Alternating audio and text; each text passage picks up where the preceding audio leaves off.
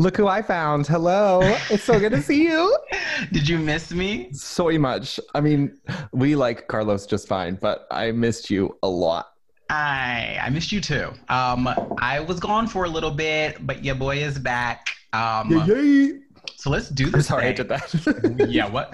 I don't know what that was. wow. I was excited. I was just so excited. Like I was, I'm gonna be your hype man. I'm gonna run behind you all the time, just like yay yay. And you're like, please, Throwback. someone, someone, please. I will personally Hit pay him with the car. you ten dollars each time you do that, like Oh. for me in public. Oh, okay. I'm gonna be rich, rich, rich, rich. Welcome to QBT. I'm Shawnee. and I am Maddie Germs. And we're two queer babes talking about mental health, pop culture, and you know what? Whatever the hell else we want. Whatever the hell else we want. You can't tell us nothing.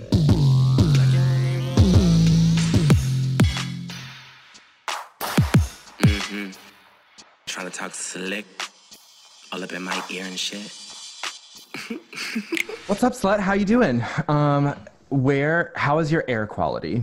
My air quality is, I guess, an AQI of zero is good. Yeah, Okay, then it's at zero. Yeah. nice. How's I- yours doing over there on the other side of Portland? We're doing great. Um, you know, we moved into the good zone. I think a couple days ago. So, being able to breathe fresh air, so nice, so clean, so amazing. I was gone the whole time, listeners. I was not in uh, Oregon or on the West Coast for. I was here for like the first day of smoke, and then I got the hell out of Dodge and stayed in Tennessee for yeah, like a week with my family. We'll get into that a little bit later. um, but yeah, I didn't have to experience any of that smoke, and then I came back like the night before it rained, so. Perfect I can breathe. timing. You can breathe. I can breathe. We can do it. Um, also, Cardi B can get divorced. she sure can. I was actually really excited to hear this. Yeah, I mean, duh. like, Everyone's like been wanting yeah, but me was so like, let them be this like little hood couple. Like, it's cute, but also like, come on, Cardi B, you can do a lot better than Offset. So Yeah. I mean, culture is beautiful and great, and she loves that kid. I assume Offset loves the kid too. And I mean, I think everyone wanted her to divorce him back when she threatened to on stage several times. she wrote a Yeah. song about it. Like, um, it, uh, I don't know. I, and I think uh, it's really annoying when stupid men are like, well, I guess her WAP wasn't like good enough to keep him or whatever. And it's like, well, there's lots of public documentation about her personal choice to leave him. So yeah. her WAP really doesn't have anything to do with it. Like- Also, she's the one that left him. So Right. like, she can still have a WAP and leave a man. right. Um, Exactly. And you know, I read today, so I made the hypothesis that he got another girl pregnant, and like that was the straw that broke the camel's back. But Mm. I read, I think on like People today, that she said that she literally got divorced because she just got tired of arguing, Mm. and that was just Dang. it. She was just like, at a certain point, you're just like, you don't want to argue with somebody anymore. Mm-hmm. Oh, that's kind of sad, but also good. I mean, that is not healthy to be constantly arguing, and especially if it's about things greater than like where to put a knife or something like that. You know, it's Yeah. like it's like uh, infidelity things, etc. Trust, all those, and they're Yeah. arguing about that every day. Yeah, I'm out. Bye. When is her album coming out? I feel like I always pay attention to when these sort of things happen because it means a project is probably going to follow like soon Sure. after. Yeah, I mean, WAP comes out, you get a She's a Libra. Oh my god, this she's gonna drop an album in like October. It'd be the most Libra thing to do. I hope that for her, that'd be a really fun way to kick us into winter. You know, I mean, I think is she the best rapper? No. Do I always really enjoy what she puts out? Often, yes, I do. Yeah, I mean, we all know she doesn't write her stuff. Um? But you know who does write her own stuff and was supposed to drop an album in September, but I don't think did? Adele. I was thinking Oh. about this last night, and I feel like she put out a tweet at the beginning of this year and said something about an album in September or October. But I feel we like were supposed to get an right Adele album. Yeah. I don't know if the Bantu Knots messed that up, but Oh God. I think that she got the divorce and just went full party mode. Just like yeah. goes to every club ever and raps Nicki's Monster Verse. That's have how she all that weight she lost. It wasn't a diet. She was just doing coke in the club. Yeah, I mean, maybe so. Um, I mean, day. really, really, maybe Every day.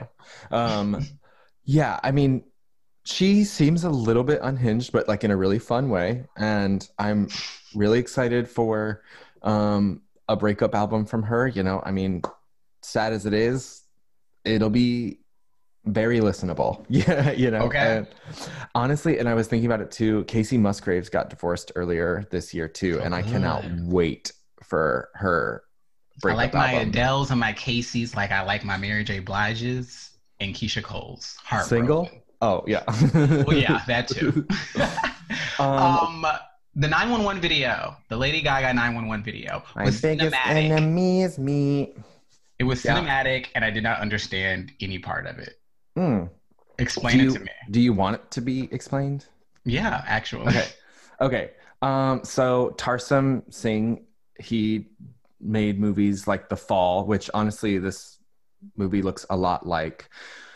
Um, essentially, Lady Gaga has been hit by a car. Um, she may have some sort of pill addiction or is taking medications for mental health reasons, but she's been hit by a car. She's on a bike. Her apples and pomegranates are all over the thing. Oh, there's no. someone who's been dying, and there's paramedics, there's onlookers. And then so we have this video that's four and a half minutes, and three and a half minutes of it is this fantastical. She wakes up in the desert, is alone. There's like a de- a rider of death, and then the people that um, are in the the one woman is in like the white thing and then the man with the long hair. They're the paramedics. And like there's that part where she like kind of is flying up to the sky and they bring her back down. That's like when her heart starts again. And then that like little flashlight the mirror thing that keeps shining in her face that's like the flashlight of the paramedic. And then there's a woman in the back who's like wailing and crying the dead body it's because there was a body that was being held. And then the guy on the front who is like banging his head yeah, on the yeah, that pillow he's um he was the one who he uh, the airbag. He's like so that's what that is. And so it's just like she's having a a fantastical experience near death experience after some sort of car crash. And a lot of it is based off of this film like the color of pomegranates or something. She has a Um, thing for pomegranates, huh? Yeah, that's that movie poster is on the um on that theater that they're at. Um whatever. I mean it's a little bit heavy-handed of like did you see the thing? But I thought it was good. I and like um I mean it, it's a little sad she can't really dance without hurting herself anymore. Like it she so she does like a lot of hand dancing and stuff, but um outside of that, it was really beautiful. The colors were beautiful once I realized it was the director of the fall and not like some random man making a like video that sort of looked like the fall, I was like, oh, okay, I'm into this. Yeah, yeah. Um, and I mean, it felt very back to Gaga in a way that we have not in a long time. It was like, oh, finally, where have you been? Like, where have you been? Um, I mean, it's a little annoying that she has to like sort of dip her toes into like avant garde, and it's like also avant garde in quotes. I mean, it's like it's pretty, but it's also just like she okay. She had a dream sequence in death. Like it's not like that much high art, Yeah. you know. But you know but if you're in the Bible argue. Belt, that's the Sure. devil. I mean, I mean exactly. I it does feel a little bit like Judas Light, sort Mhm. of. Um, uh, but I was deeply pleasantly surprised. I think it's like, I think a weird sort of choice for the next single, but I Like the song or the that choice of video. the the song like I feel like Enigma or Replay would probably be better. Enigma would have been a great like debut single for this album. Yep, so Stupid she Love chose that is other one. Fucking stupid. Yeah. I hate it. at QBT, we do hate Stupid Love. Um, 911 video, though, super great. I appreciate it a lot. Um, did you see this Fast Times at Ridgemont High table read with like Brad Pitt and Jennifer Aniston and Shia LaBeouf and Julia Roberts and all these people? Uh, Were they all in that movie? no, they came together for this um, like live table read. Dane Cook was in it, and then I think Morgan Freeman narrated it. Oh wow. Um, it was like it was very um it was crazy but it kind of went viral for a second because um you know brad and jennifer are like kind of acting together and they have their fast times at ridgemont high they do the scene where that woman gets out of the pool and it's like that sex fantasy scene and she Mhm. like slowly takes off her top so morgan freeman is like narrating this like sex scene sort of while Jennifer Aniston and Brad Pitt are like reciting lines to each other and like it's about like the man the guy like jerking off in the bathroom or whatever and so it's just like Brad looked ashamed like he like he he like looked ashamed because it was like this woman that he kind of publicly scorned even if they have a kind of private relationship that's like fine whatever like I'm Yeah. sure they're friendly in some ways it just it was I'd it was be more interested if like. Angelina Jolie was in Jennifer Aniston's place. That would be drama. I feel like we all know Yeah. Jennifer Aniston and him are cool. But anyways, um, that just seems really random. Why did it they do random. that? I don't know. I think it was for some charity thing, and then it was like they had some technical issues, so then they just kind of released like chunks, like different scenes instead of like we've read the whole movie. They just kind of like comp- put a compilation together.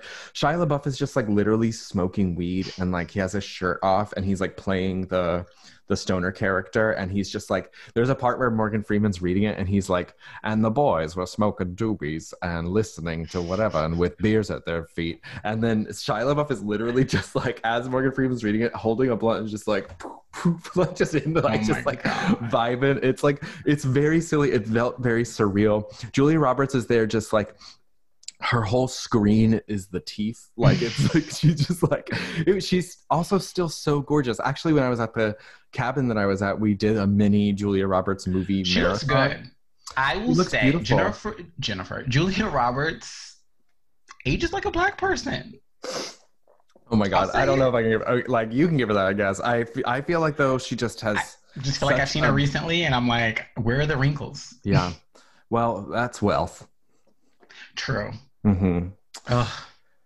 So much wealth. Um, yeah, we watched like Runaway Bride and um, all these movies are like leaving. Oh, we watched Hook. We may or may not have taken acid and watched Hook, and Sounds like a um, great idea. it kind of was like really. It was like because it's something very familiar. There's so much nostalgia attached to it, and yeah. then but the funniest part about that movie is she's at Tinkerbell and she's literally just acting by herself the entire time. I so forgot that she was in that. she just is like it'll just cut to her face and she's like in a set made to look like a tiny lantern and she's just like stomping around like responding to no one like it's like it's when it was very silly to watch but that movie is so joyful i have no idea what i would how i would experience that movie as an adult when it came out but like Mhm. it's kind of like nine movies in one like it's very long I remember it being really long. it's very long I think I've only seen Hook like once in its entirety, and then Mhm. like just chunks and pieces here and there. well because i often get stoned and watched it but but i'm too tired Yeah. I well, yeah, it- you're gonna be sleeping the first like 45 minutes. Right. There there is like a level of need to be alert. My brother used to watch that movie like he would watch it and then like just press play again. like it just like he would like just spend all day watching Hook and reciting the lines Oh my god, breath. no. we would not have got, gotten along. Um we did it sometimes. Um have you seen PEN15 season 2? Um, I have not because I have not finished the first season. Um, Okay. but I am going to because the show is good. I will vouch for it. I mean, not that I need to, but um, Thank God. It was, it was gonna flop I- until until I gave it my blessing. Mhm. Um, yeah, I mean, I've seen part of like half of the first season, and I really liked it. But no, I haven't seen season two. I keep hearing it's great. Yeah, I I watched it all pretty much yesterday, and um, it just it just touches on this thing that makes you feel so. It's like how did people I don't know reach into my brain and pull out this thing, and then also why the fuck would you do that? That's so rude. like I did not want to think about that again. Like what the fuck? Like there's some memories from Pin Pin, PEN15 that are like being like unlocked a little bit and it's just like ah that was tucked away for a reason like i did not want to pull that out um i think season two does some really it, it's some cool exploration stuff i think that and those women are just very funny but i think beyond being funny there's lots of very insightful moments into girlhood and i think it's i think it's so cool so i'm uh i guess only to Big say Pin 15 fan. yeah and you know they did it again with season two i feel like it can kind of go if it's like a gimmicky kind of thing of like adults dressing as middle schoolers is like is this gonna work for more than one thing and i think it did i think they did a great It job works. Did you Mhm. know that PEN15 is penis? what i'm bleeping that no cursing Oh. no cursing Um, Uh, yeah penis penis. penis Um, speaking of penis, have you watched The Vow on HBO yet? I hate you. Yuck.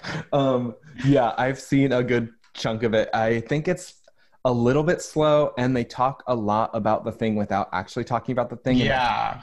crazy. I'm like, how are you just saying we did these memory things and then not even like remotely trying to explain it? Or like they're like, it's a math algorithm, and then just next episode, I'm like, what? What?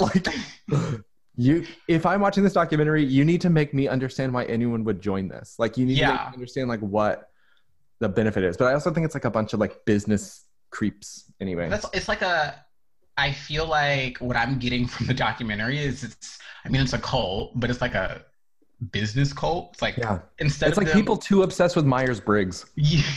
oh my god, yes. Like trying to hack Myers Briggs. Yep. Um yeah, it's like instead of them having, I don't know, like a I don't know, some cult out in like a barn in the middle of nowhere, they're just doing it in like hotel conference rooms in like plain sight. I don't Oh. know, it's it just reminds me of a lot of conferences. And also yeah. Because they're paying like multiple hours to be told that therapy is bad and anything that they that happens in their life that you know is unfortunate is somehow their fault. yeah. And so it's like deep emotional manipulation. That's like sort of like brainwashing, yeah. bastardized CBT. You know, it's like it's because it, it touches on these things of like there's ways to open up your psyche and like make better decisions and get in touch with your values and stuff. But it's like that is not always like something that is like a personal human flaw for like Mhm. you know what I mean? Like I don't know. It's a it was a silly a silly And those sashes, and they haven't even gotten to the the sashes are dumb. They also haven't even gotten to like the actual Sex sex, part. trafficking Yeah. part yet. So it's like I don't know. I mean, and I'm also just like confused kind of a little bit with the this kind of slow reveal of them all leaving kind of slowly. And it's like, okay, so it's like Scientology. yeah, but it, it they don't seem to have the same at least they have not showed us yet that it's not the same like power structure. Like it's not the same Mhm.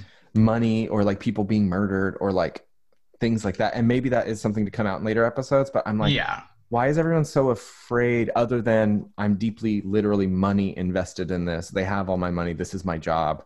I can sort of understand like how do I back away? Yeah. Um Yeah, because they don't like cut them off from their families or anything. Yeah. They I, it's so weird. Well, maybe they're just so deeply, um, and I mean, this is what happens with cults, right? Like, it's people who are in very sort of vulnerable, like, spaces, I guess. Yeah. Um, and not to say that they'll just like fall for anything, but they're like looking for some sort of belonging or looking for some sort of like answer to life. And I feel like maybe that's the reason why they just like stay for so long or why they're like afraid to leave because it's almost like you're turning your back on this thing that probably brought you so much sort of insight and joy and happiness at a certain point. I feel like that'd be difficult for me, but I don't subscribe to a religion or any sort of yeah. group thinking. I mean, I'm gonna be honest. Like, there's sometimes I watch cult documentaries and I'm like, oh, I'd do that. But this one is not. this one is Like the not- Manson family, that seems I mean, a little bit maybe, and that's Yeah. like I shouldn't say that, but it's a little bit. I probably would have. And then um, another one that I probably would have is the one that was out in Oregon with the Rosh Hashanah, the oh my gosh. I yeah. like when I watched that documentary, I was like, other than like the stealing everyone you love's money and running away with it, I get it. like like they get to wear big baggy clothes, fuck who they want, and then Yeah. like do deep breathing exercises, and then they all their meals are catered. like it's like What else do you need? That sounds like perfect mental health to me. I, I mean, Um. Anyway, the vow. Yeah, I think it's.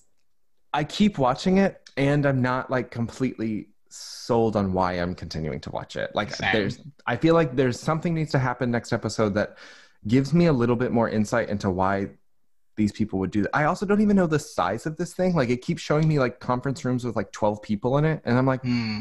how? Like how many people are involved? How many people? And then and then it'll cut and to like, have like an these auditorium. organizations like under the bigger company, and I'm just Uh-huh. like, I don't know. I don't think the documentary does a good job of explaining what is.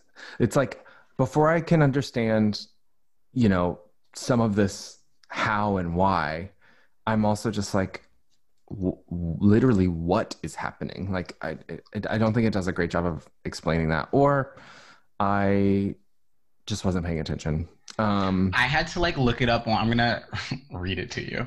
Um, but I agree, and I had to like go on Wikipedia while I was watching one of the episodes because I was like, what is this? Is it a cult? Is it a company? It's a company. It's a mar- it's a multi-level marketing company based in Albany, New York, which Hmm. offers personal and professional development seminars through its executive success programs. So it's a company. But I I don't know. That's weird. If I'm not getting paid, I don't know why I would be there. It just and it's also all these like B-rate CW actors like Like everybody from Smallville. ugh, so creepy.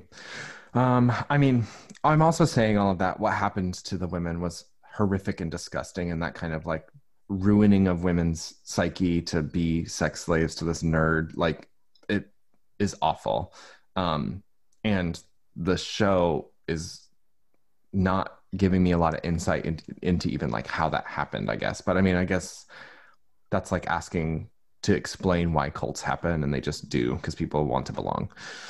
But um what is going on with tiktok I don't know. um, a lot. because can a, can the president's order do anything like i mean Well, here's the thing. So TikTok was supposed to be banned in terms of like nobody nobody could download it. Like if you don't already have it on your phone, you would have had to have done it by this weekend that just passed. Um, But turns out yesterday, which was Saturday, because we're recording on a Sunday, um, the president, this president, um, approved, like gave his blessing to the deal with Oracle. So Oracle is buying 12.5% of TikTok, and then Walmart, Walmart whoa is buying, I think, like 5% or 8%.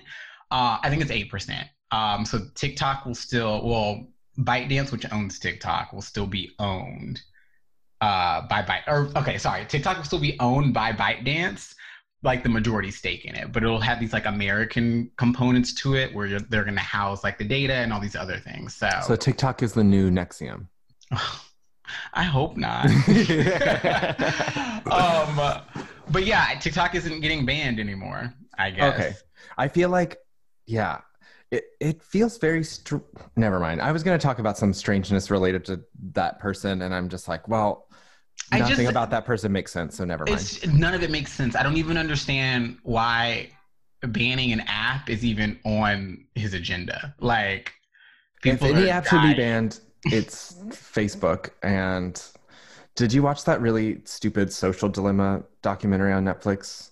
I started it and then I thought to myself, "This is stupid," and I turned it off. It is bad. Like it's not a good documentary at all. No. And there's these weird acting parts in it. It feels very much like a like a it feels like some of the videos that you'd see in like an amusement park informational ride or something. Like Mhm. like like if I was you're gonna say something you like play to an 11 year old or like a 10 year old before you give them like a phone. Yeah. Okay. Yeah. I, okay. I can kind of see that. I mean, and maybe people who haven't taken like media literacy classes or haven't ever thought about data, I guess maybe some of that could have felt new or something. I guess I also just like dual screened it the whole time. I was just like scrolling while this movie is playing and saying like, your brain is broken. I'm like, I fucking know. Like, um, I don't know. It did. It did make me want to use it less because every time that I remove um social media from my life, I don't miss it that right. much. Yeah. And So it it does make me believe like, oh, it's the constant use that makes you want to use it more versus it being something inherently of value. I have not been on Um, Instagram lately. So, and I don't like want to. I don't know. And it wasn't like a thing. It wasn't like a decision I made. It's just like i just decreased my usage of Instagram, and now I'm not Yeah. on there at all. And I don't think I don't know. I'll probably go back at some point, but you're not missing anything. I feel Yeah. like. I feel like I would get rid of Instagram maybe if there wasn't like things to work on with it, Yeah. you know. But um Which means, listeners, everything you see on our uh, Instagram page is Maddie. It's not me. I just And- told on myself. um and I, I feel like Twitter would be the thing that is, would be very hard for me to Mm. finally separate from. But that's also just because I feel like when current events or like when crazy big stuff happens, there's nowhere else sometimes that I want to like be engaged with than on Twitter. Like it feels often. I feel like so much of my understanding of local journalism, especially around the Portland uh, protests and police violence and stuff, has really come from local folks' Twitter feeds that go out every night or whatever, you know. Mm. Um, so it's like shit like that mixed with, yeah, I want to see Dixon other things. Um, I did not know y'all was out here using Twitter for porn. well, it it wasn't as big, and then when Yahoo bought Tumblr and then banned all the porn, everyone went over to Twitter. So then Hmm. it like wasn't for a long time, and then now it now it now it is. Guess I know what I'll be doing tonight. Yeah, create a create a, an alt Twitter account just for all the all the likes. Um, I think um, I I saw this thing from Lil Nas X where he was just kind of posting all these like punk hairstyles, but uh, they did um a collaboration with Christian Cowan, and it's all kind of like 60s, Oh, 70s this is cute. I'm looking at this right inspired now. it's so cool and it like pulls from the queer scene and like the kind of vision is like you know punk spaces for a long time were like where the queers and the straights could kind of commingle because like and obviously not every there's a lot of punk spaces that are like shitty white supremacist spaces whatever but um Yes, Violet Chachki. I know it's super cute. Um, we'll post a link. I, it's a lot of it's like um, Bless you, Blue. big patterns, and oh, I, I didn't know that was blue. I thought it was you. Um, it's super cute. I and I love seeing Lil Nas X kind of do anything, and especially when they get to be creative and praised for being creative. It's like I have no idea if they're gonna have a music career. You know what I mean? But Yeah. I want them to do anything. I like love seeing them This is really cute. be big. This is what I want our photo shoot to look like. Okay, noted. Um, and obviously, you know, this week, uh, Justice Ruth Bader Ginsburg died, um, which happened on a day that I chose to, for some reason, binge I May Destroy You, which I think I want to talk because I feel like the first time we talked about it, we'd only seen the first episode, and then I stopped watching it, and then I came back and watched all of it. Um, that show is very intense and had lots of feelings about that. But I woke up from a nap after needing to take a nap because the show was intense to my perception of the world being very closer to the bullshittiest bullshit, you know. It feels really scary. And it's like, I don't know exactly. I maybe even don't even know how to talk about it right now just because of how scared I sort of feel. And then I feel silly for se- being scared because it's just For Like- what? I mean, we are. 2020 is terrible, right? but like, I don't know. Like, we are watching in real time our democracy just like completely unravel and unfold. yeah. and we're actively seeing like at least our society like the american society just like devolve like go Mhm. backwards in time and that shit is scary like Yeah. the closer we get to this election like the more i feel myself getting more and more anxious like i Yeah. feel like my days are getting more and more sort of just like what's gonna happen what's gonna happen what's gonna happen Yeah. because i legit am gonna go buy a boat and just go live in the middle of the ocean I mean, it may not be a bad idea, girl. I think um it's like okay, best case scenario is we delay a vote and then Biden wins and gets to nominate someone. Like that's best case scenario. And also, it's super annoying and wild that one woman dying is able to change everything because of the ways that we have our courts set up, you know? And like all these Republicans are so intent on Roe v. Wade and all that stuff when the original um, decision had several Republicans supporting it. And one of the people who didn't support it, it was like a 2 7. And one of those two was someone appointed by a Democrat. So it's like, Hmm. it, it wasn't even down party lines, you know? It's like, it's so strange that this one woman's passing might really shift how we engage in this country very soon. And like, obviously, Mitch McConnell and all those folks have pretty much come out really quickly and been like, "Oh yeah, we're gonna rush this through. We're gonna support the president." Yada yada yada. But um, it's so fucking scary. I just like I. There's got to be some way to delay this. I mean, potentially, if you know the Democratic senators used tactics that the Republicans use all the time to like be a little dirty and like get their hands dirty a little bit, I feel like they always choose this like when they go low, we go high shit, and we keep fucking losing. Like, kick them in the Nah. balls, man. Like, Nobody's fuck? playing by the rules anymore. Like, There are no rules. there are no rules. And like maybe we can make some better rules once we can get rid of the electoral college and can expand the number of justices on the court and like stop having white supremacists rule everything. Like maybe if we get there, we can figure out like what rules we need to implement and like keep. But right now the rules don't apply to anyone. Like or they only apply to everyone but the that administration. So I don't know. It's just like I guess we have to fucking be more enthusiastic about voting, which okay, fine. It also feels infuriating, but um yeah, I mean, I guess we have to in order to have some semblance of potential change to block what might be coming very soon. It's just like it's like 45 days, you know, it, like maybe less, but um Oh my god, I just like blacked out. Like I was like I don't even know. I was like, "Are you frozen? Is my I- internet going out?"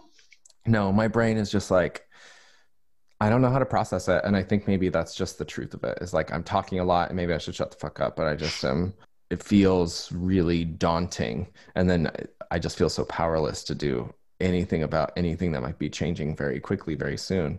And then it's like well where do i go? Like what safety do i have to be and remain safe you know? Like I, think know- that's where my fear also comes from. The closer we get to this election, it's just starting to feel more and more like I don't feel safe in my own country. I don't feel safe like here. hmm Yeah, I mean, when the fires and stuff were and the air quality and stuff, like literally leaving our homes quickly to uh, get away from like climate crisis, you know, like, which another thing I think I will post this if I haven't already. There is one of the reasons that these fires like happened the way that they happen is like because indigenous folks did not have the rights to their own land anymore. And so the government is now managing these lands and is not as funded as they should be.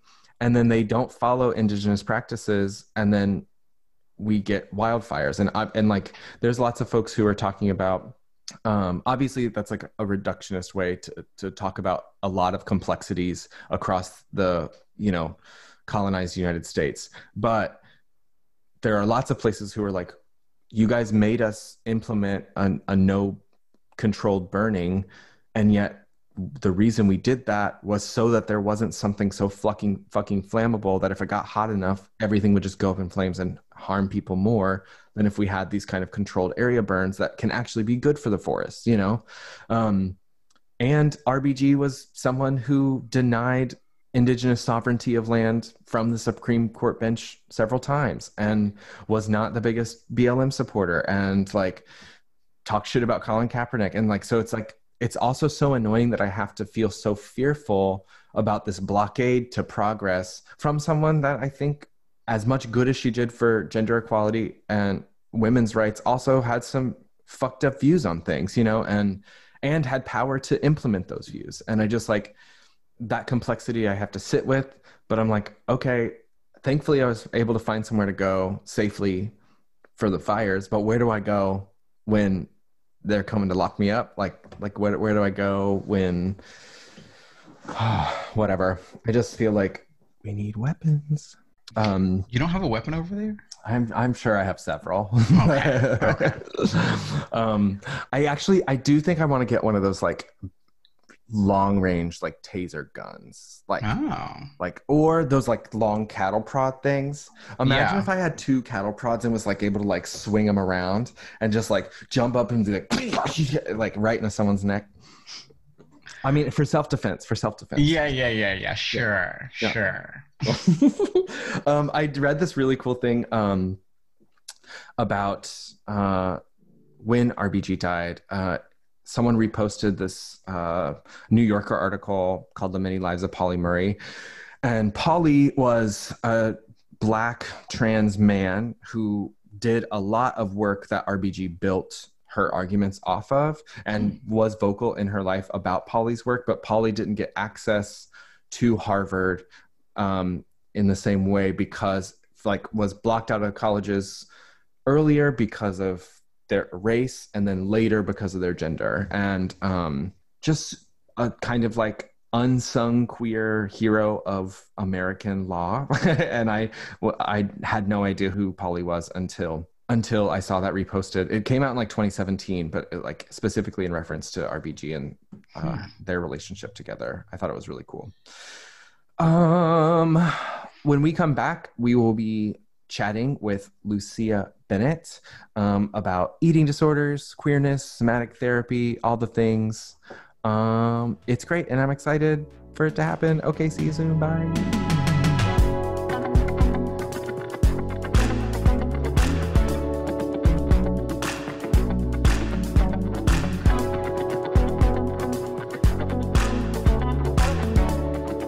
Okay, friends, welcome back to QBT. I am so excited because we are joined by Lucia Bennett, licensed professional counselor, who is a somatic therapist, um, works a lot with eating disorders. I'm really excited to dive into this conversation. Welcome. Thank you for calling in from Denver, Mountain Time. How are you doing?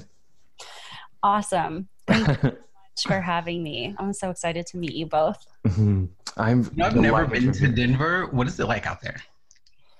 Um, well, it's pretty smoky right here as well, which I know it's not as bad. I was talking to um, Maddie earlier. It's not as bad, of course, as you all have it in Portland, but um, the sun is still like a red ball every day, which is great. Dystopian. Yeah, but um, normally it's warm and sunny most of the time. So I think we have more sun than California, actually. That's incredible. Is it because you guys are so high? I have no idea. I don't know either. High city. Yeah, I don't know.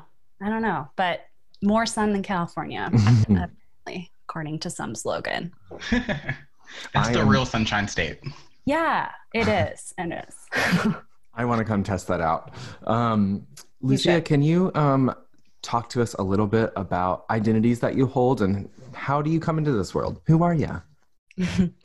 um, yeah. So I guess I'll start with some of my sociocultural identities. I'm white, um, I'm cisgender female.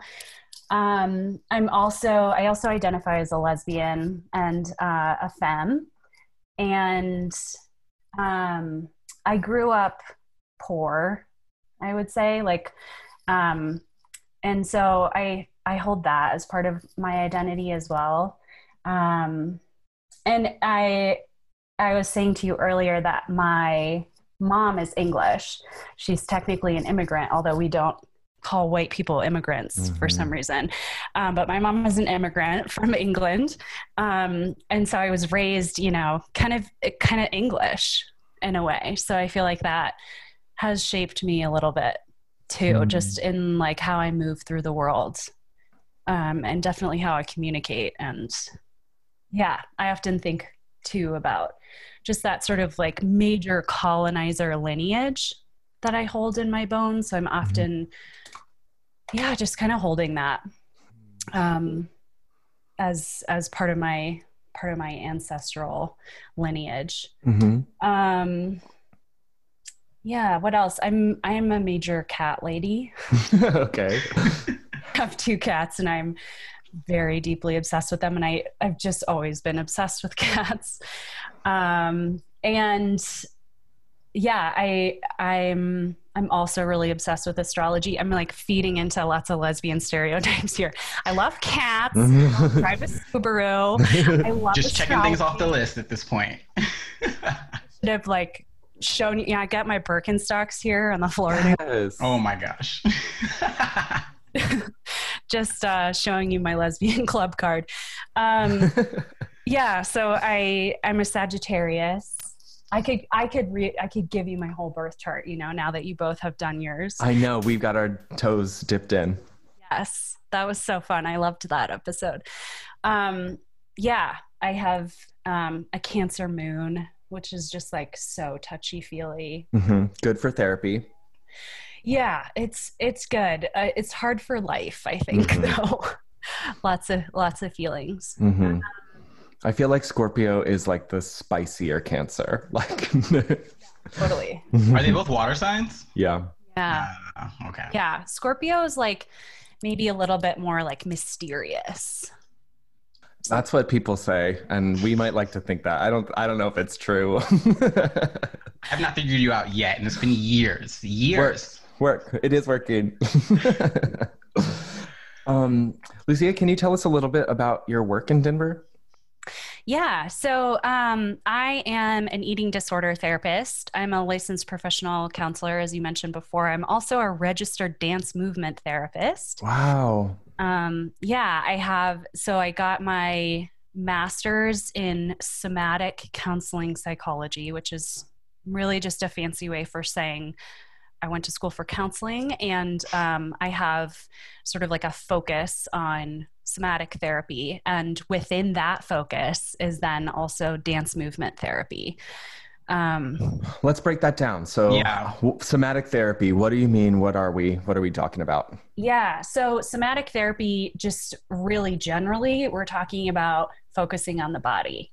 So, you'll hear like a lot of times when I say somatic therapy, people will say, like, oh, somatic experiencing, like they've heard of that, which is um, a modality of somatic therapy. But somatic therapy, somatic is just like a, a umbrella term basically for um, therapy that really works with the body. So we're not talking Mhm. about cognitive behavioral. We're not even really talking about like um, DBT or anything like that. We're talking about um, really bringing in the body and using the body in therapy, maybe with movement, maybe with talking about the nervous system, maybe with breath work or um, just bringing in like interpersonal neurobiology Mhm. stuff into the the therapy session. So really we're just we're focusing in on the body and usually seeing somatic therapy sees the body as the primary site of um, where wounding is held and therefore also the primary site of of where healing needs to happen. Hmm. So we can't fully heal without bringing the body into it. Based on the idea that you know when we experience trauma, we have physical reactions that then sometimes can get locked or stuck or whatever when it goes unexamined or unexercised or that kind of thing. Obviously, I'm being reductive, but Yeah. that's sort of what we're talking about in some That's- ways, right? Yeah. What does this look like in terms of an actual session? Because I'm used to, you know, talking to a therapist, lots of words, lots of feelings, but not necessarily moving. So is it like a dance session? Like, what does that actually look like in practice? Oh man, I mean, it so depends on the client and like where they're willing to go. Um, often, when I first start working with clients, it's a lot more talking. And then I kind of get a sense for where their comfort level is with not talking. Um, usually, we'll start with just um, bringing awareness to the body. So I'll have them like sort of drop into their bodies and see what's what's going on. Um, maybe I'll have them like speak from a part of their bodies. Um, sometimes I'll have them get up and move around. Um, a lot of times I'm instructing them to kind of follow their body's instincts. um, so like where does your body want to go next what does your body want to do okay let's let's follow that or maybe let's make that bigger exaggerate it um, and often i'm doing it with them so that they're not Okay. feeling alone in that and i'm also really closely tracking their level of like nervous system arousal right because we Mhm. don't want to flood we especially when we're working with trauma we can really easily flood the whole system and then uh, you know people get overwhelmed and then mm, it's not helpful at all. The all work is done that day. Yeah. yeah so sessions sometimes i'll bring in music um, but again it really depends on like if the client is is down for that Hmm. Hmm. when if we're thinking about like the mind body connection as a healer what how do you how does that play into the work specifically with eating disorders Mm. Yeah, it's so so vital with eating disorders. Um, a lot of times I see the eating disorder as a mechanism to kind of like disconnect from the body or to dissociate from the body because often that's where the shit is, right? Like that's where the trauma is, that's where the the shame and the wounding is. And so um often folks with eating disorders are especially disconnected from their Hmm. bodies. And so sometimes it's a really slow process of just even like waking up to feeling the body because they're so Mm. numb to it. Um, and it can be really scary, like really, really scary. So we go really slow. It can be scary to start that awakening is that what you're saying like Yeah. instead of just being i'm disconnected and then wake up the next day connected that would be too intense Yeah. Yeah. And it can it can be scary for um the person because they maybe haven't actually felt their body in a Mhm. really long time. Um, and there's a good reason for that, again, because all the trauma is there. And so um yeah, beginning to feel the body again feels can feel really unsafe. Hmm. what kind of strategies are there that you kind of give people what we do on the podcast is to give people homework every single episode so i guess what sort of homework would you give your clients to go home with that like when you're not there with them Um, I think kind of one of the most like blanket basic ones would be just to find a little time each day to see if you can just be with your body. Um, so maybe that looks like doing a little bit of a body scan, like starting with like, okay, I'm to check in with my feet. Cool. How, hey feet, how are you doing? And then maybe I'll move up to my legs and just see what's happening in my legs. What are the sensations, the colors, whatever. Um, and then move up through the core um, and just really checking in with each point. What am I holding here? Where is it tense? Where is it relaxed? Where am I feeling joyful or, you know, clenching or anything like that? Really just kind of scanning the body and not trying to change it or judge it or fix it or anything but we're just being like hey body what's up how are you doing? How are you feeling today? What are you holding? And maybe even then thank you for all that you're holding for me. Like so just like recognizing that the body is carrying so much for us Yeah. every day that we just like don't even recognize. Hmm I, I feel like obviously there's um, deep trauma work and deep issue work of this mind body connection that needs to kind of be reestablished in a comforting, if not safe space, a challenging space, you know. But I think that there's something like cultural, like that kind of American intellectualism kind of thing that just outside of trauma just disconnects us from our body you know Yeah. like i feel like that's a very all of the things that you're naming feel so natural when you talk about them right? And then when i was sitting here thinking about how often do i do that or whatever i'm like uh, i know that falling into my body is something that i need to work on but i also think that i don't know a lot of people that have a lot of conversations or it's like conversations they learned in adulthood. And i guess i'm just wondering if you have any insight around why this is a thing that needs to be taught or and coached through versus something that we know as humans. Like what is that disconnect from who we are as humans? You know solve the world's problems for me lucy. Uh, totally. I think um we're as a as a culture in in the us for sure and then probably all of the west the western world you know where um the the mind is is like privileged over the body. You know like we can look at it look at it in like a um power and oppression kind of dynamic. I think that the body just as a whole is really marginalized in our society right? Like anything to do with your body is like base or animal or whatever. Um or something and, to feel shame around and buy products around to fix exactly. Mm-hmm. and so and so we use our mind to control our body. And that's how and for me that feels so linked with like white supremacy. It feels so linked with patriarchy and like the kind of christian view of things of like the body is unholy and the way to and be- impermanent. Like it's a temple but it's also this is just my vessel for now. I'm mm-hmm. saving myself for god or whatever you know? Yeah yeah i mean i i just think there's so much there mm. just like um in our culture around the body and i don't think there's a single human um in this country that doesn't have some kind of body shame because of that mm. or some kind of like disconnect no matter who you are and then i think the more the less close or the farther away you are from um like cis white male privilege the more and more shame and disconnect you have yeah body. Which causes a lot of, you know, body dysmorphia, which is a huge issue, I think, in the queer community, definitely in the gay community.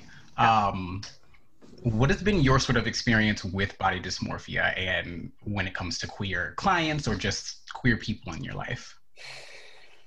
Yeah. Um, I see, obviously, we're, I'm working with body dysmorphia i mean maybe not obviously but with it's um, very prominent in eating folks with eating disorders mm-hmm. um, and eating disorders are very prominent in the queer community um, and I, f- I think that we see a lot of an, an intersection between body dysmorphia and then gender dysphoria as well that that kind of come together and just like create this perfect storm. Mm-hmm. Um, what is gender dysphoria? gender dysphoria is um, like the sense that my my body doesn't match up with my gender. Got it. Okay. So, my often there's this feeling of like my body feels wrong my body doesn't match like what i feel mm-hmm. internally and i think you know someone who experiences gender dysphoria might um, describe it sort a little bit differently. So I just want to name that. Um, I think it's a little bit different for everyone, but that's sort of like a, yeah. a term. It's and like the medical, uh, the medical model's name for mm. the thing that you can put on insurance to be able to move forward with different interventions. It's kind of like the first step or diagnosis potentially if you're trying to transition or if you're trying to do these other things and it's hmm. yeah i appreciate what you're saying around that's not always the way that folks experiencing that name it and that's how the medical community has named it to kind of allow i was going to say i didn't know there was like an actual term i was today years old when i learned that yeah it's actually um, in the dsm like our our diagnostic mm. and statistical statistical manual mm-hmm. which is like so oppressive and problematic and i Oof. i think um there for a lot of folks there are real like pros and cons of the idea of of diag it's, essentially it's like diagnosing right. um, a trans identity. Because being queer is a mental illness. So um t- so you're talking we're all crazy. You're talking about the perfect storm um and how i guess like if you're seeing a lot of queer queer clients um, or if, if your work is within that like do you have insight into why those things kind of happen in the first place? And then what is some of the work you undo or work with folks to kind of name and create power over for themselves that um, has spoken to you know why people feel so disconnected from their bodies and then seek control in these ways that unfortunately ultimately are often very harmful Yeah, um, I have a lot of of theories around this that I I I after working with so many queer folks with eating disorders and also just knowing that we as a community are are sort of one of the the most affected communities by eating disorders. Um, so I think a lot about the amount of body shame that we as queer folks internalize from like a very young age. Mm. um, and just um, yeah just that experience in like puberty or childhood where where maybe the first moment you notice like your desires or something about the way you're expressing yourself was kind of like off or different. Um, and either that was you know overtly or covertly shamed. Um, and then i i think that we we can then internalize that as like oh there's something wrong with my body or my body is bad. My body is wrong because what it desires or how it wants to express um, is there's something like shameful or there's something off about this. And so then an eating disorder is kind of a a direct or explicit way to to kind of try to punish the body or um, kind of like forcibly mold it into something that is Yeah. maybe gonna be more acceptable Mhm. and then i i think um, this idea of like body dysmorphia in the queer community comes back in because then then i think about this like um, this ultimate desire for safety and for belonging for us queer folks right and we don't get that in our outside world and then we we try to you know like as little gabies we're like joining the queer community and we're seeing all of these different ways that queer people express themselves. But then there are all of these like body and gender ideals within our community that are also different from the straight community. Yeah. Um so i just yeah i i know i'm getting kind of tangled up but it's so complex for Yeah. us as queer folks because there's like the straight set of rules right about what body should be and and all that shame there but we don't necessarily escape that in our community because we have like um, oh this is what androgynous should look like so Right. if you express yourself um, as an androgynous you know if that's like how you identify your gender Mhm. expression, then um, you need to look this way in order to like validate that within the Mhm. community. And I know, you know, then there's like the Shane McCutcheon kind of thing from the L word, the like skinny butch androgynous lesbian that everyone Mhm. like, or I don't know. I'm curious too, like what what both of like what your all's experiences are with that too, or if you like Yeah. relate to this kind of like body ideal yeah within the queer community. Yeah, absolutely. I think that I don't know if I've talked about it on this podcast before, but being black and gay and sort of growing up with this picture and idea of what gay is, and it's usually white, um, and usually white, nice looking body, blonde hair, whatever.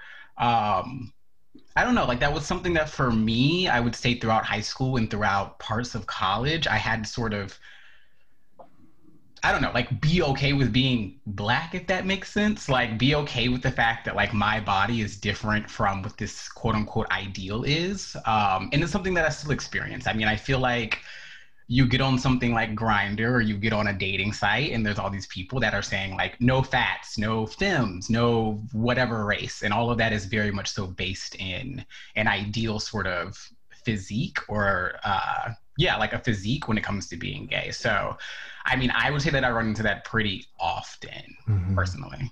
Yeah.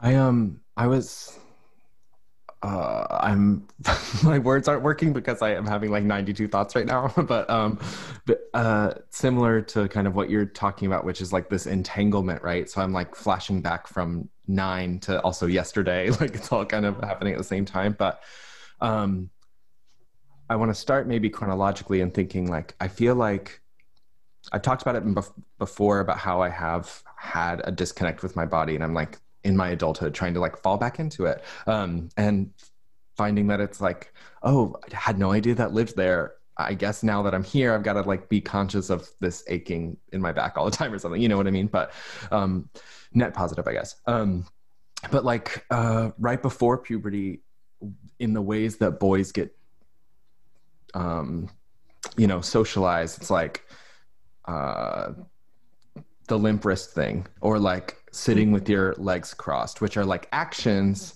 but there's still things that my body was doing without me thinking about it. Like I'm not making a conscious choice to limp my wrist like that, you know, I'm not making a conscious choice to skip versus walk or whatever. I'm just a child enjoying the world and I am living in my body and doing what it wants to do, you know? And then those kind of first things are those interruptions between what I'm going to do or what I should be doing and then how everyone else is wanting me to be or whatever. And then I think for me, puberty kind of hit uh, with those sexual desire stuff that was really confusing and I gained a lot of weight. And then, so I was like trying to figure out this, which I mean is not a good or bad thing, but as a kid and growing into high school where every, all the other boys, especially boys were like, you know, kind of buffing up or like uh, slimming down. Even I was like a different shape and a different size, and it was like, yeah, I don't get it. And then there was also the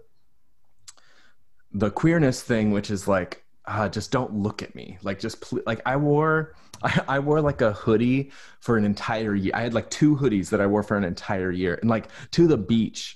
like I just like you know what I mean. And it's like it's it's like sad, but it's also like it's what happened, you know. And um, and then, you know, flash forward where there's like, oh, an acceptance of my body, an acceptance of my identities that like, you know, uh, there's less of a mental cage when you're allowed to like just move and be and mm-hmm. etc. You know, um, but then really identify with where you were ending around this idea of what does queerness look like you know? And so and how are we policing each other in these ways that are harmful and perpetuating the same things that we were trying to get away from you know? And i feel like a few years ago i like sort of started slowly coming out of um, as non-binary and stuff. And then i also understand the way that I'm perceived by the world and like that mental gymnastics sometimes people have to do in order to see me as the way that I see myself. And like that doesn't, I don't feel super militant about that necessarily in terms of like, I have a level of empathy and understanding of like, yeah, I can look in a mirror too. I get it. And when I look in the mirror, oftentimes I have no idea what's real. Like, that is just true. Like I have no idea what I look like in some ways. like some of that's a defense mechanism of like, I don't want to think about that too long, you know? And then other parts of it are just like, I have throughout my life been so confused about what I should look like. Yeah. And my body has looked a lot of different ways that like I can look in a mirror and see one thing, I'll see a picture and see something else, and then I'll like look down and see something else. I'm just like, I don't I don't know what I look like. and that's like such a weird thing to to say and i don't know um, maybe i don't have a point either. I guess i'm just am naming that i'm asking you or was asking you you know why do queer people have weird shit with their bodies? And then obviously you're naming a bunch of stuff that i'm like oh yeah duh i know that. But it's also just um i don't know. I'm i'm wondering like where do we go from there? You know like how do we how do we shift how do we shift away from these narratives that don't allow us to just breathe. yeah. Yeah. I I mean I I sort of think the ultimate answer to this question of like why do queer people why do we all have shit with our bodies is that um is again just coming back to the shame and the mm. fact that like shame lives in our bodies and eating disorders and disordered eating and body dysmorphia is all like shame trauma fear. Um, and so and and be, as queer people we have we experience more shame and then you add on like being not anything any race that's not white you have more shame. You add on like femme female like any kind of that it just like piles on. yeah. um, and I don't know. I I don't quite I don't know how we get out of it.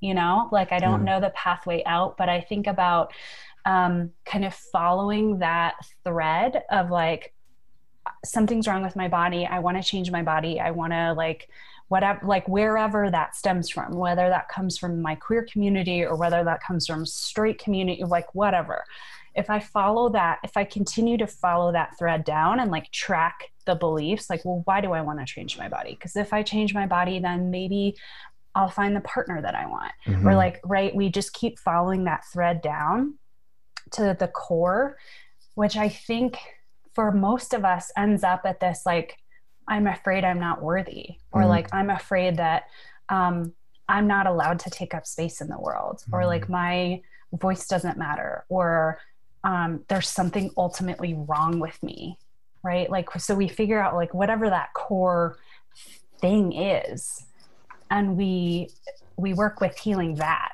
versus trying to change the body or mm. shaming ourselves for wanting to change our bodies because there's nothing wrong with wanting that. That's just a desire for like safety and belonging. Mm. So I I don't know. I think that like yeah, that's where we start. Is mm-hmm. kind of like following that down. And I don't know where yeah. we go from there then. yeah. Um what do you what are the hmm how do we find the balance i guess between or how do you coach folks on this balance between this sort of idea of wellness and like you know i know i know i know. I feel that way too but i'm just like you know there there, there is this idea that healthy bodies look a certain way. Not and it doesn't even necessarily mean like fit necessarily right? Like it could just be whatever. That uh, at least culturally it's not skinny and it's not obese right? Like those are not the the right bodies. Everything else is uh, fine i guess maybe you know? But how do we balance maybe these desires for um wanting to have a body that will take us longer into life you know like like how do we make sure cardiovascular stuff is working and like our joints are good and all that without it also feeling this pressure around calorie counting and all that kind of thing. Like maybe does that question make sense at all? Yeah, totally. And I think it's again like really complex because we don't want to shame folks for having the desire to want to change their body, right? Like again, that's a totally normal desire. Um some somewhere basic that I always start with folks is like is again looking at the why. Like, why do I want to move my body? If I want to move my body um, for joy, for health, for whatever, then that's beautiful. If I want to move my body because I ate dessert last night and I'm worried about gaining weight, or if I want to move my body because I want to like punish it in some way or something, mm. then then maybe we don't move our bodies today. Mm. You know? So looking or like, do I want to go vegan because uh, Beyonce's vegan? Yeah. Yeah. and I do everything Beyonce does. Um, or or do I does it feel like good in my body to eat like that? And and maybe like it feels good to to treat the earth like that Mm-hmm. But so we're so just kind of like looking at where is this coming from? Mm-hmm. Because I think we underestimate how unhealthy it is for us to be obsessed with food and how unhealthy it is for us to move our bodies in a way that actually stresses us out and for us to be underfed it like increases our cortisol it it's so bad for us so um yeah that, that really coming back to like what's motivating this is is kind of a key thing that I I guess I coach people with through um, mostly. Yeah, you bring up an interesting point because I know for a fact that I work out because of the like happiness and joy and sort of the protectant that it gives me from depression. So for me, I've always looked at it as I'm being like physically fit or going to the gym or whatever because it's to create a space for me to be um, happier and to maybe be less depressed. And then there's like a side benefit or the side effect of that is I just happen to have a nice body, and that's just what happens. Um, but hand in hand with that, I have sometimes had to sit. I've had to sit back and think like. Am I working out because I like don't want to be depressed, or am I working out because I'm trying to like achieve some standard that like society told me that it needs to be? Um, And I just think of all of this because my grandmother, who I just saw this past week, made a comment about how she thinks I'm not eating enough, which I will say, like a southern grandma is yeah. like, you would have me eat every hour on the hour if you could. But mm-hmm. um, she said that, and I was just like, wait, am I not eating enough? I don't ever eat breakfast. I never have, but I eat lunch and I eat dinner. Like, what else am I supposed to be eating? Um, so that sort of brings me to my next question, which is how is somebody supposed to know if they have an eating disorder or not if it's not something that they're super aware of because i mean i've been there before where i've had to question like am i not eating on purpose or am i just truly not hungry right now and then it turns into like a big mind fuck so yeah that's an anxiety spiral in and of itself is yeah. like the the the deeper questioning of why am i not eating? But and i think some of that stuff comes too from that body disconnect of like we mm-hmm. we don't know how to listen to our body so we're trying to rationalize whatever we're doing. But i'd love to hear your answer lucia. Yeah. I think it's it's so tricky because it's so normalized in our culture. It's so normalized to like um, be on a diet all the time or to be like eating you know an absurdly low amount of calories and no one even blinks an eye um, or to be like working out all the time because you want your body to look like you know X. Um, so I, th- yeah, I just want to name that it's really tricky because mm. of how how normal it is in our society, and um, I always tell my clients that too. You know that like we're teaching we're when they come into to eating disorder treatment we're teaching them something so different than what they're used to and then we're sending them out into this society that's really sick and has really normalized eating disorder behaviors to the point where like we don't even think it's a problem mm-hmm. um and i guess you know another piece that i want to name is like the reason one of the reasons another one of the reasons why we don't think it's a problem is because we have this view of what an eating disorder is, mm-hmm. which is so not what it actually is. But it's like this, you know, already thin bodied, um, white, rich, straight, cis woman who becomes emaciated mm-hmm. because she only wants to eat, you know, like a grape. Yeah. And like that isn't even the majority of people with eating disorders. Mm-hmm and so i feel like it's it's such a mind fuck when you because like that's what you think an eating disorder is so if you're like if you're not that mm-hmm. um then you're less likely to think you have an have an issue mm-hmm. and professionals are also way less likely to even diagnose you there are some studies mm. with like black women and white women with exactly the same symptoms and then white clinicians diagnosing only the white women with eating disorders. Oh my god. Where where the black women like had the same, if not worse, symptoms mm, than wow. the white women. So it, it's like it's not a simple answer mm-hmm. because and it's the, messy.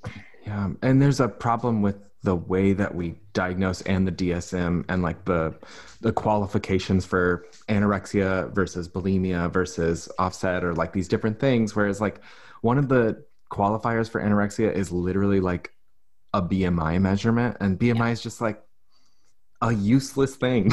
Like it's it's like I pretty wasn't it formed by a eugenicist or something like that I think so some like French guy in 18 something I think he was like a mathematician or yeah, it's so arbitrary. And so it's like if we're given these okay, so we have racism, we have ableism, we have, you know, misogyny that and capitalism that like prey on women's bodies, you know. But we also have not clear understanding of what eating disorders even are and then how to seek help or how to potentially alter our habits you know at least. If we if we can't alter you know how we feel about ourselves we could at least potentially alter the the amount of intake that we're getting to to stay alive and well and all those things. But um yeah i guess do you have any insight into maybe how would you define maybe if we can't define because it's so messy what eating disordered eating is what is maybe not disordered eating? What is this ordered eating? like we've got a food pyramid, I guess, but like there's milk on that thing. I don't know if that's right. I think um, it it all comes back to again what's motivating you. Hmm. So, Shawnee, I think you like really perfectly highlighted this kind of fine line between like, okay, well, why am I going to the gym all the time? And then there's like this, well, it helps with my mental health. Awesome. But then, like, oh, then sometimes I can, like, it's a little bit of a slippery slope. Mhm. And then sometimes I'm like kind of mostly going to the gym because I think my body needs to look a different way or, right? Like, um, so yeah, just continuing to check in on it. Like, what is my motivation today? And am I doing this, whatever I'm doing? Is it coming genuinely from a, a place of kindness for myself? Right? Like, is it Mm. coming from like, um, you know, kindness for future Shawnee, who's not gonna be str- struggling with depression as much, you know, next Tuesday or whatever, Yeah. or like because I know that um, eating this food is going to make me feel good, or because like eating cake in this moment is fucking delicious, and like that's what's going to make me happy. So just like continuing to practice coming back to the motivation and like checking in with is this coming from a place of kindness Hmm. for myself and for my like my future being. Hmm. That's a good way of putting it. I'm gonna sit with that. I really appreciate that. Um, the idea of being kind to yourself is, I think we know that in in you know a lot of therapy speak. You know, like Yeah. be nice to yourself, offer yourself these. But like when you think about it in terms of intake and moving down from mind into body, I think that's like a really helpful concept. Um, something that I know that you're also I've seen you post a lot about um, is this idea that there is no real therapeutic intervention without justice at the center of it.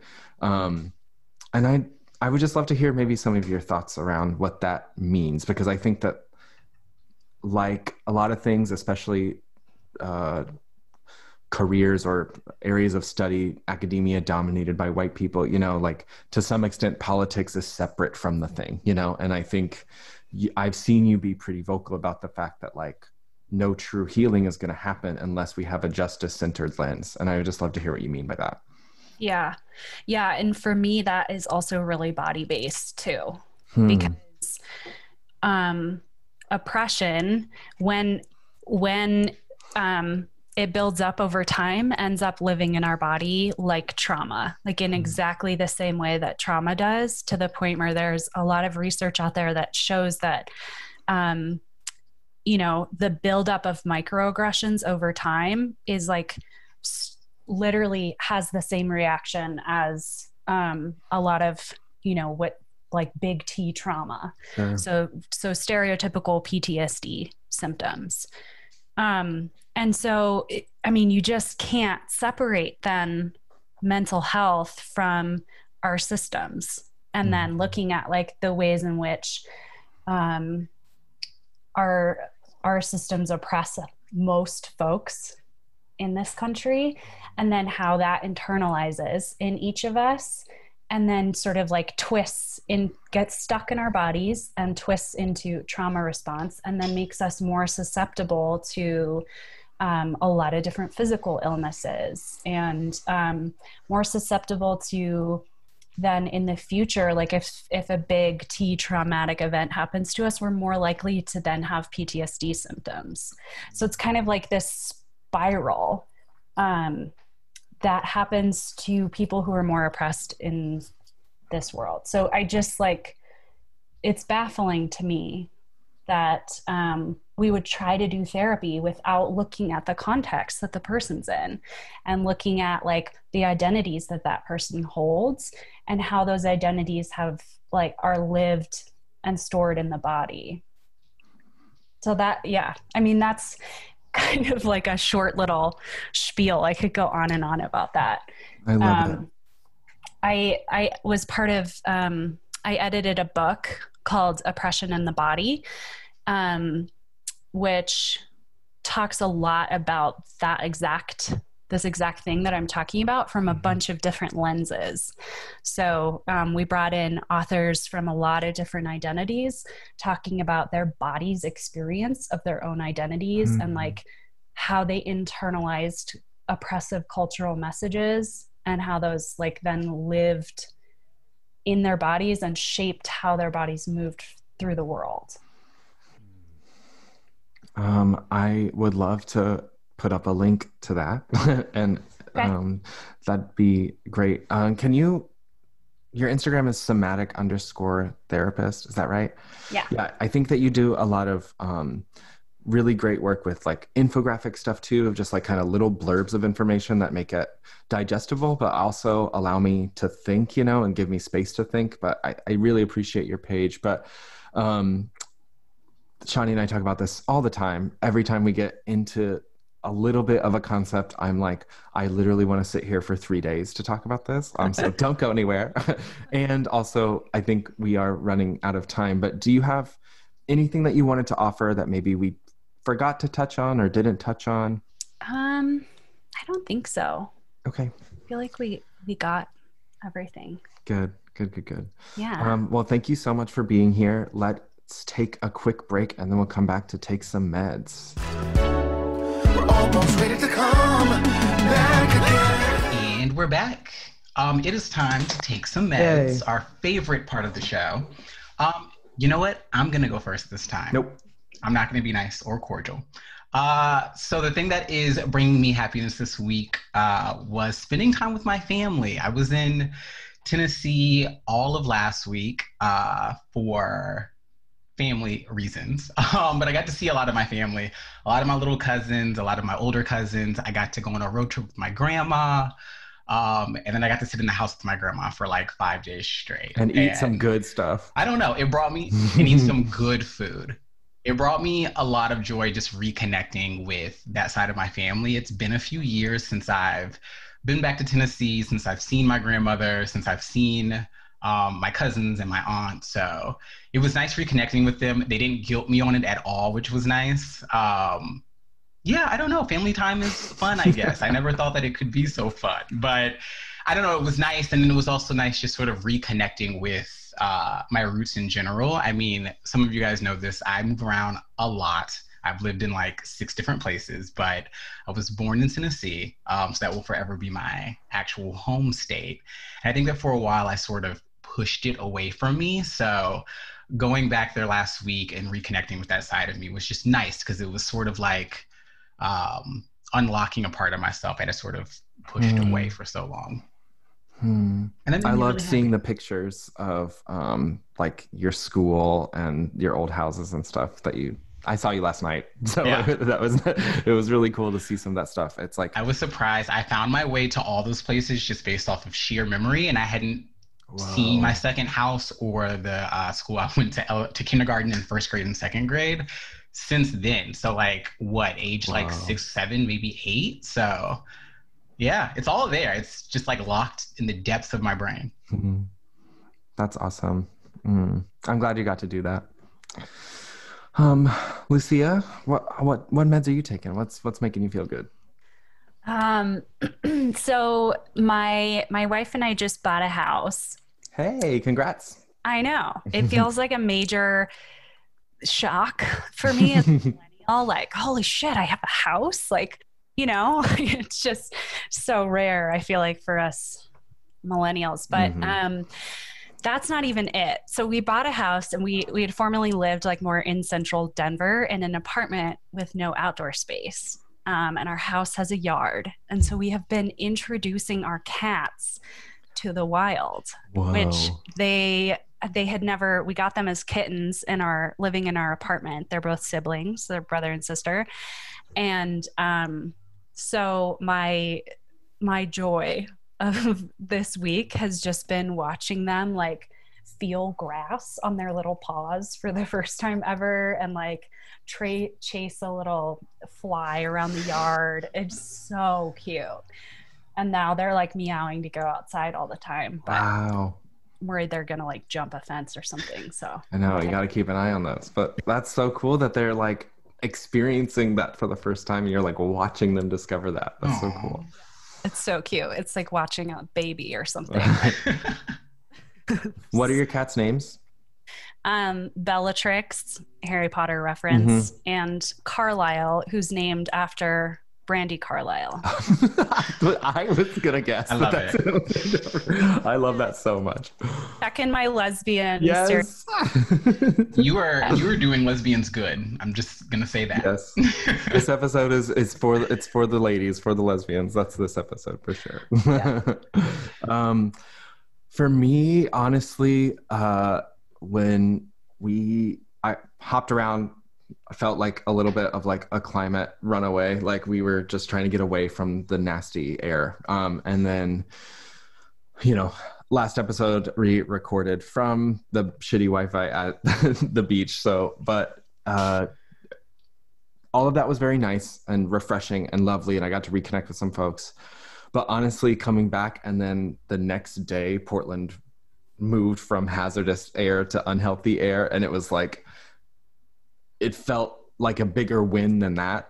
like it was just like, oh my god, it's fine. I haven't seen a cloud in days. I haven't seen the sun in days. I haven't seen blue sky. I forgot that's what the color is supposed to be, you know, like um that seeing the the weather go back a little bit not quite to normal but closer to normal um was great being able to open up windows and get some circulation in the fart house you know so it's like it's really nice i was really grateful to be able to like you know be outside and not want to die so uh that's kind of what is making me feel good Breathing is always Uh, nice.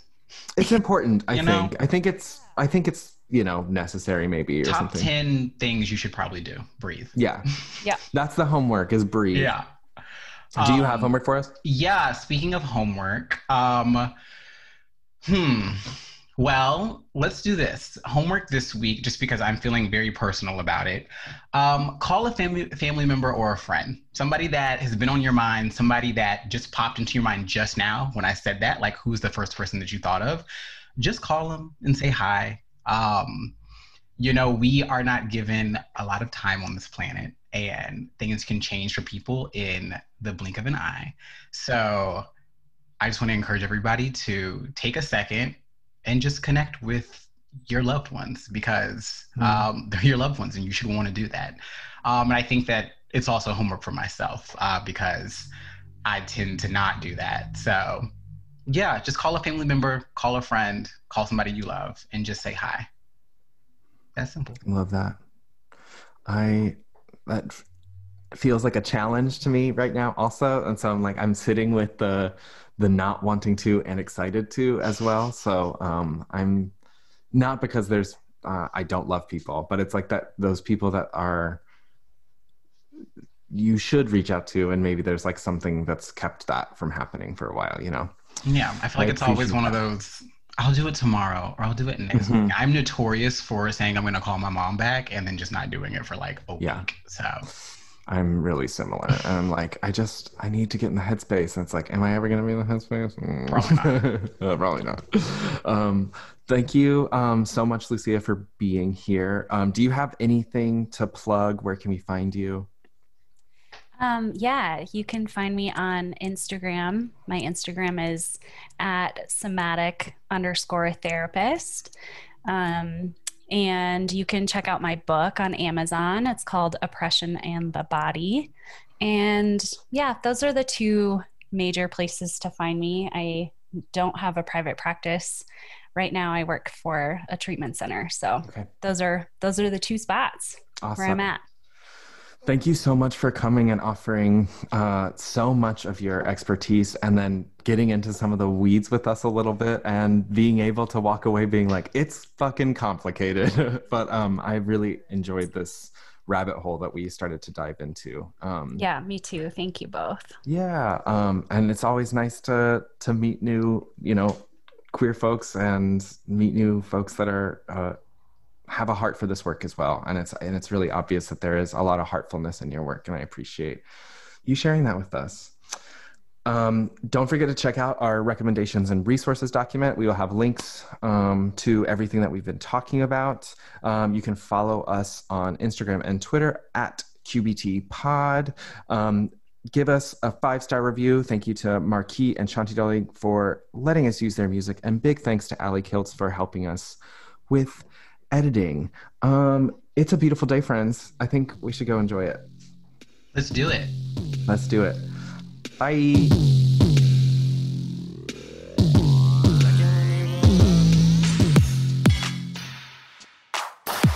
Mhm. Trying to talk slick all up in my ear and shit.